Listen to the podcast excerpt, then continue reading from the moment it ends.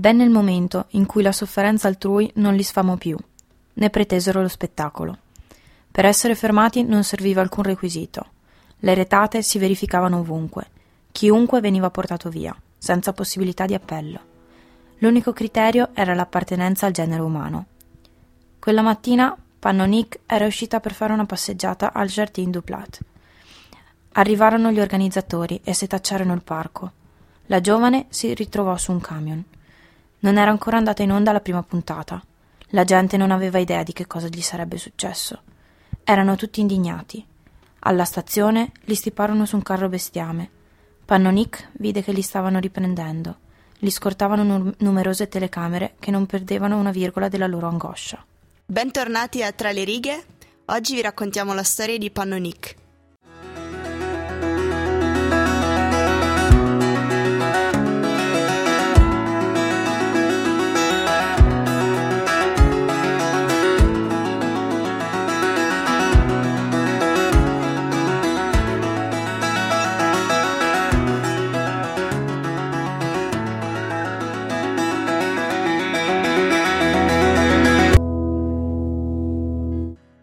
A immaginarvi per un momento come sarebbe un reality show che va a imitare i campi di concentramento nei tem- eh, tempi del nazismo. Una serie di eh, cittadini vengono prelevati completamente a caso e rinchiusi in un campo di concentramento costruito sui, su modelli appunto di quelli nazisti durante la seconda guerra mondiale e tutto quanto ciò che succede all'interno di questi campi viene ripreso e mandato in onda potrebbe succedere davvero una cosa del genere, come reagirebbe il pubblico da casa? Bentornati a questa nuova puntata di Tra le righe, il programma di Samba Radio che vi parla di arte e di letteratura. Siamo già arrivati a questa quarta stagione, ormai siamo già alla sesta puntata se non sbaglio, sì, sesta puntata. Il tempo veramente vola, sembrava ieri che abbiamo iniziato. Comunque, continuate a seguirci per scoprire sempre nuove storie. Come avete sentito da Margherita, il libro di cui parliamo oggi è incentrato sulla storia di Pannonique, anche lei deportata in eh, questi campi di concentramento fittizi. E il libro di cui parliamo è Acido solforico di Amélie Nothomb.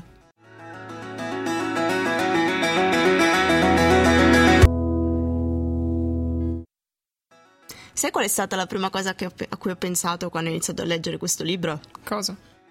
Hai visto film distopici? Film sì, ma non sono la prima cosa che mi viene in mente. Hai visto The Truman Show?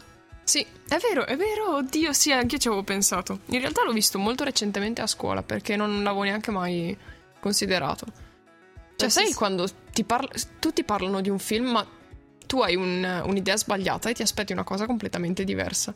E infatti io l'ho guardato e era completamente diverso da quello che mi aspettavo.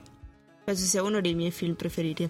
Motivo per cui sono partita anche molto diciamo molto spronata quando ho iniziato a leggere questo libro perché ho ripensato Dio sarà una storia come questa quindi mi sono sentita molto bene quando ho iniziato volevo andare avanti sì ma infatti secondo me è un libro che ti prende da, dalla prima pagina e ti tiene veramente incollato fino alla fine. Molto scorrevole soprattutto. Sì. E non è pieno di azioni che si ripetono una dopo l'altra, è una continuazione, quindi non stanca. Quindi è anche molto equilibrato. Sì, poi esatto quello che abbiamo detto proprio veloce, perché non sai cosa aspettarti in realtà. Uh, beh, parliamo un attimo della trama, che così anche chi non l'ha letto riesce a seguirci. Come abbiamo già accennato, è praticamente eh, la storia di un nuovo reality show che si chiama Concentramento e ambientato comunque ai giorni nostri, cioè come, come, se domani uscisse sui giornali la notizia di questo nuovo, di questo nuovo spettacolo. Sì, sicuramente in un'età post-hitleriana, perché si fa allusione sì, sì, sì. proprio a questi campi di concentramento. E appunto queste persone vengono deportate e mm, scaraventate in, in, questi campi di concentramento dove vivono una vita eh, perennemente sotto controllo. Sono sempre controllati e filmati dalle telecamere che riportano quindi la loro storia in diretta. E, um, maggiore sono le loro disgrazie, maggiori sono le loro disgrazie, la loro angoscia e questo senso appunto di, di claustrofobia, di sentirsi eh, anche un po' privati della loro vita e della loro umanità maggiore è anche l'audience. l'audience che riescono. Infatti raggiunge ascolti da record. Addirittura a un certo punto arrivano al 100%, cioè tutti i televisori accesi sono sintonizzati su concentramento. Perché c'è questo, questo contrasto molto interessante all'interno del libro, all'interno della società raccontata in questo libro, in cui tutti attaccano concentramento, dicono che è una cosa disumana, che non è possibile che venga fatta una cosa del genere, che dovrebbe essere eh, bloccato, cancellato, eccetera, però tutti lo guardano e continuano a guardarlo proprio quando dicevi che c'era il 100% dell'audience mi è tornata in mente eh, la scena di anche le persone che si sono vantate fino all'ultimo di non avere la televisione, quindi non essere vittima eh, di, di, questo fenomeno mediatico che era diventato ormai concentramento, addirittura entravano nelle case di, dei vicini che l'avevano, guardavano il programma e dicevano ma sono sempre più contento di non avere la televisione per non guardare questo programma. Sì, esatto. Intanto proprio, lo guardano. Proprio il genere di assurdo che dicevo prima, oppure quando c'è Pannonic la protagonista, che mm, lei diciamo che è un po' quella che riesce a giocare con il pubblico, è l'unica che prova ad avere delle strategie. Perché è diventata comunque anche la preferita del pubblico, tutti la adorano, tutti la amano, ma senza che abbia fatto qualcosa di particolare, semplicemente per il suo atteggiamento nei confronti di, di concentramento. E anche per il suo bel aspetto. Esatto, proprio per, per l'unione delle due cose. E lei a un certo punto si gira verso una videocamera e urla spegnete i televisori, voi avete il potere di fermare questa cosa. E inizialmente gli organizzatori sono tutti incavolati neri per questa cosa e poi invece gli ascolti aumentano ancora.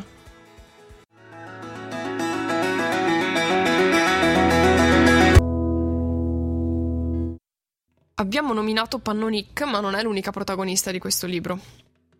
Parliamo infatti anche del capo Z- Zdena, ok, è difficilissimo da pronunciare. Notare Zdena. che prima di registrare questa parte abbiamo passato due minuti a dire quanto sia difficile pronunciare Zdena al microfono e di quanto sicuramente Cecilia si sarebbe bloccata nel dirlo. Beh, dai, migliorerò.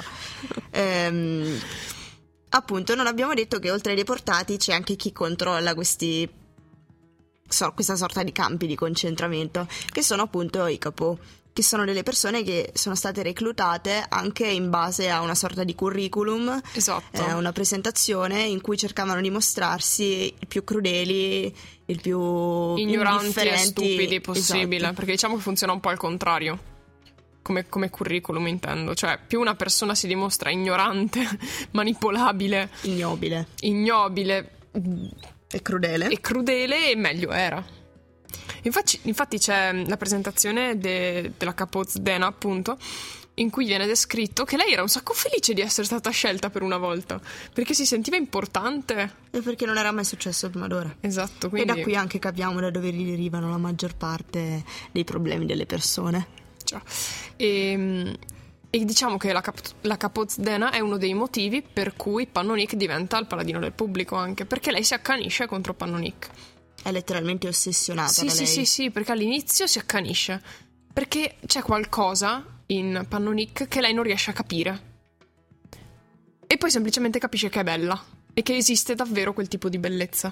Che lei rivedeva sui quadri. Esatto. E che non riusciva a ritrovare in nessun altro. E quindi diventa un'ossessione malatissima. E addirittura lei chiede agli altri capò di non picchiare Pannonic ma di lasciarla lei. E lei finge di picchiarla continuamente, però le dà allo stesso tempo del cibo la sera. Per non parlare della storia che tenta di fare per cercare di capire il suo nome. Esatto, perché la cosa interessante da dire è che nessuno, né i capò, né il pubblico, né i compagni nel campo sanno il nome degli altri detenuti. Sono appunto dei, delle, dei, numeri, dei numeri di matricola. Quello di Pannonic era CKZ 114 e appunto il, capo Zdena, ce l'ho fatta, continuava a ripeterlo come una sorta di mantra proprio per cercare di, di autoconvincersi e di, di, darsi sicurezza attraverso il suo nome, convinta che un giorno sarebbe riuscita a scoprire il e vero poi ci riesce effettivamente, perché Pannonic glielo dice a un certo punto. E, ehm, e la cosa interessante è che dal momento in cui Zdena conosce il vero nome, non lo dice più, cioè non riesce a pronunciarlo fino alla fine del libro.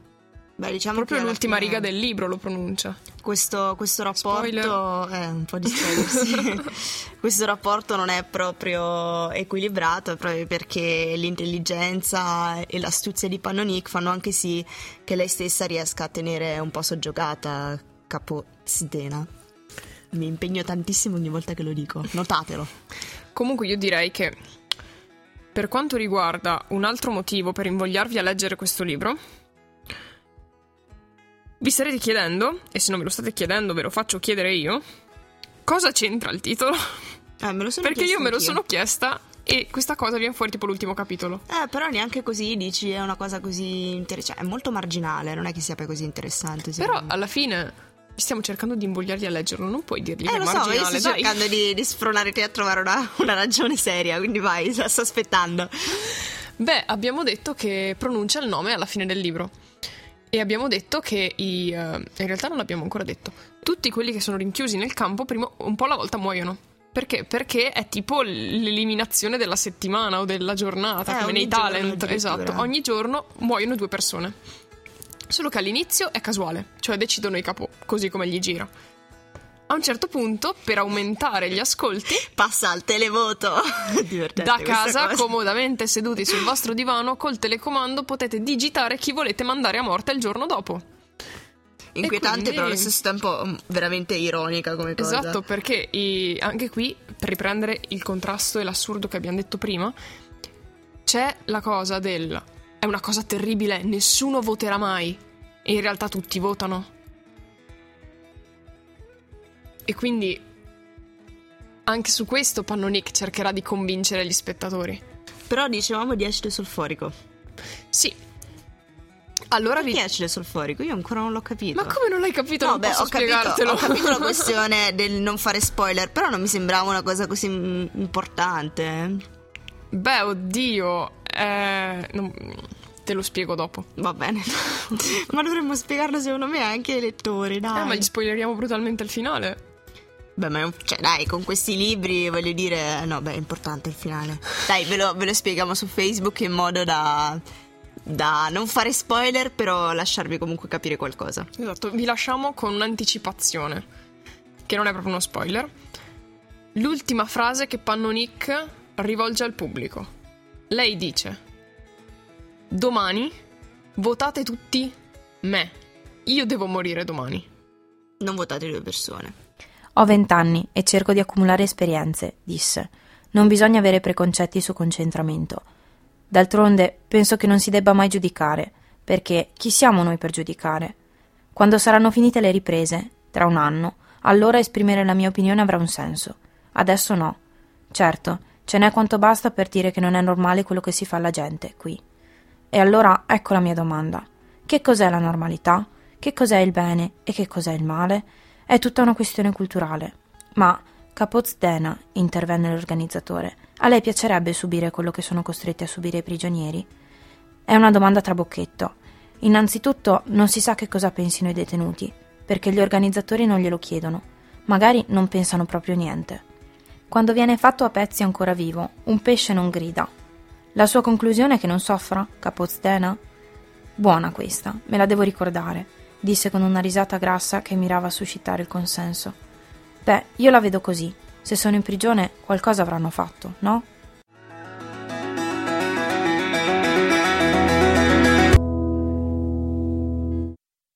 Vi abbiamo già anticipato in realtà di cosa parliamo nella sezione di arte, anche se non Beh, abbiamo proprio detto che era la sezione di arte.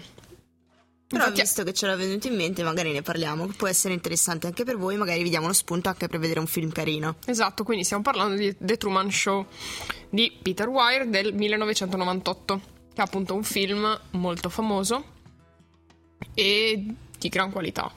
Ispirato tra l'altro, idea ispirata da Andrew Nichol, che è lo stesso regista di In Time e di Gattaca, se avete visto un, un, uomo un po' pazzo, secondo me. A giudicare, da, a giudicare da, dai film che fa è veramente un pazzo. Un genio, ma un pazzo. Beh, The Truman Show è molto molto bello. È uno dei miei film preferiti, davvero. E, ehm, diciamo allora, spieghiamo un po' di cosa parla The Truman Show e quali sono le caratteristiche, le differenze principali e le, simili, cioè le cose simili e le cose diverse con acido solforico. Allora, The Truman Show è incentrato sulla storia di quest'uomo che eh, già dalla nascita è predestinato a vivere la sua vita in tv, nel senso che viene filmato già nel momento della sua nascita e da quel momento in poi la sua vita verrà costantemente ripresa a sua insaputa. Esatto, questa è la cosa interessante e di, che, che è la differenza principale con acido solforico. Lui non sa di far parte di uno spettacolo e tutte le persone che lo circondano sono attori. E ovviamente sono consapevoli del fatto che lui non, non sia sa. conscio di, esatto, di quello che gli sta succedendo. Addirittura mh, mm, molte cose della sua vita vengono inscenate, eh, anche le sue relazioni in realtà sono false. Sì, perché, perché anche sua attrici. moglie effettivamente è un'attrice. Non, non, si è mai spostato dalla città e dal, diciamo, dal, posto in cui vive, proprio perché altrimenti sarebbe impossibile riprendere la sua vita nel, in tutto il mondo. Molto interessante la, mm, quando spiegano come hanno fatto a fargli passare la voglia di lasciare la città. Perché lui ha raggiunto un'età da piccolo un po' che secondo me è una fase in cui tutti passano, in cui vuole andarsene, vuole vedere il mondo, eccetera. E allora loro cosa fanno? Fanno morire suo padre in un, in, in un naufragio. Ovviamente per finta lo inscenano. E quindi l'attore viene licenziato. Sì. E, e, quindi lui ha il terrore di prendere la barca, di avvicinarsi al mare. E essendo che la sua città è su un'isola praticamente, non, non può allontanarsi dalla città. Su un'isola. In realtà sì. È molto strana okay. quella cosa. Beh, la scena finale ve la risparmiamo perché è da vedere. Sì, diciamo Bellissima. che è un set televisivo enorme. È tutto un set televisivo.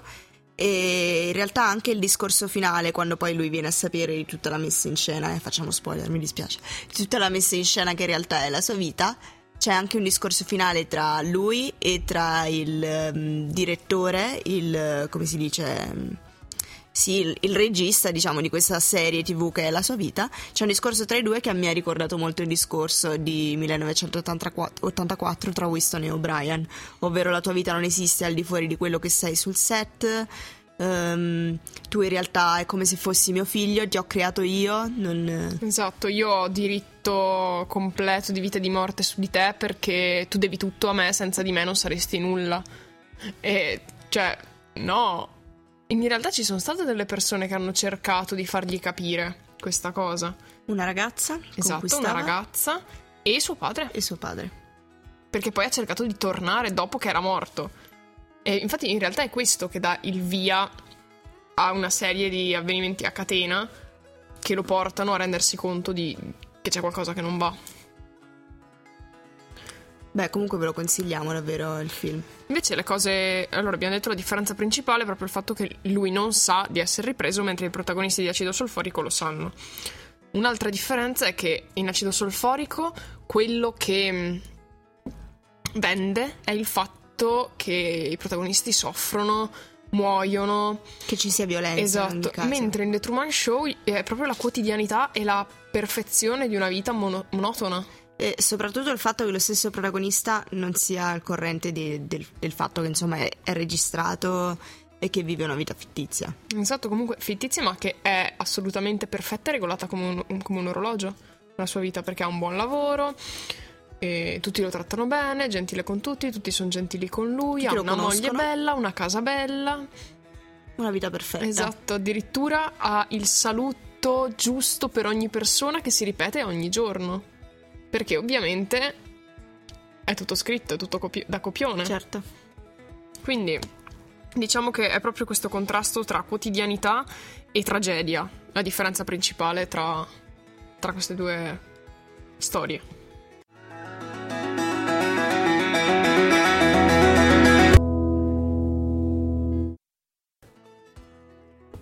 Si chiude qui anche la sesta puntata di Tra le righe. Stavo dicendo burro d'arachidi, ho avuto un lapsus freudiano. Ogni tanto ritornano. Ogni tanto ritornano. E quindi, tra le righe, mi raccomando, no, tra le righe, tra le righe. finisce qui e ritorna la settimana prossima, sempre alle 18.30, sempre su Samba Radio, con e una quindi, nuova puntata. Quindi vi diamo appuntamento, il libro della prossima settimana, è un po' che non, abbiamo più i libri, dobbiamo ricominciare a farlo. Il libro della prossima settimana so, è i dialoghi. No, scusate, è Dialoghi con Leucò di Cesare Pavese. Quindi ascoltateci, seguiteci e scaricateci. Ciao! Ciao!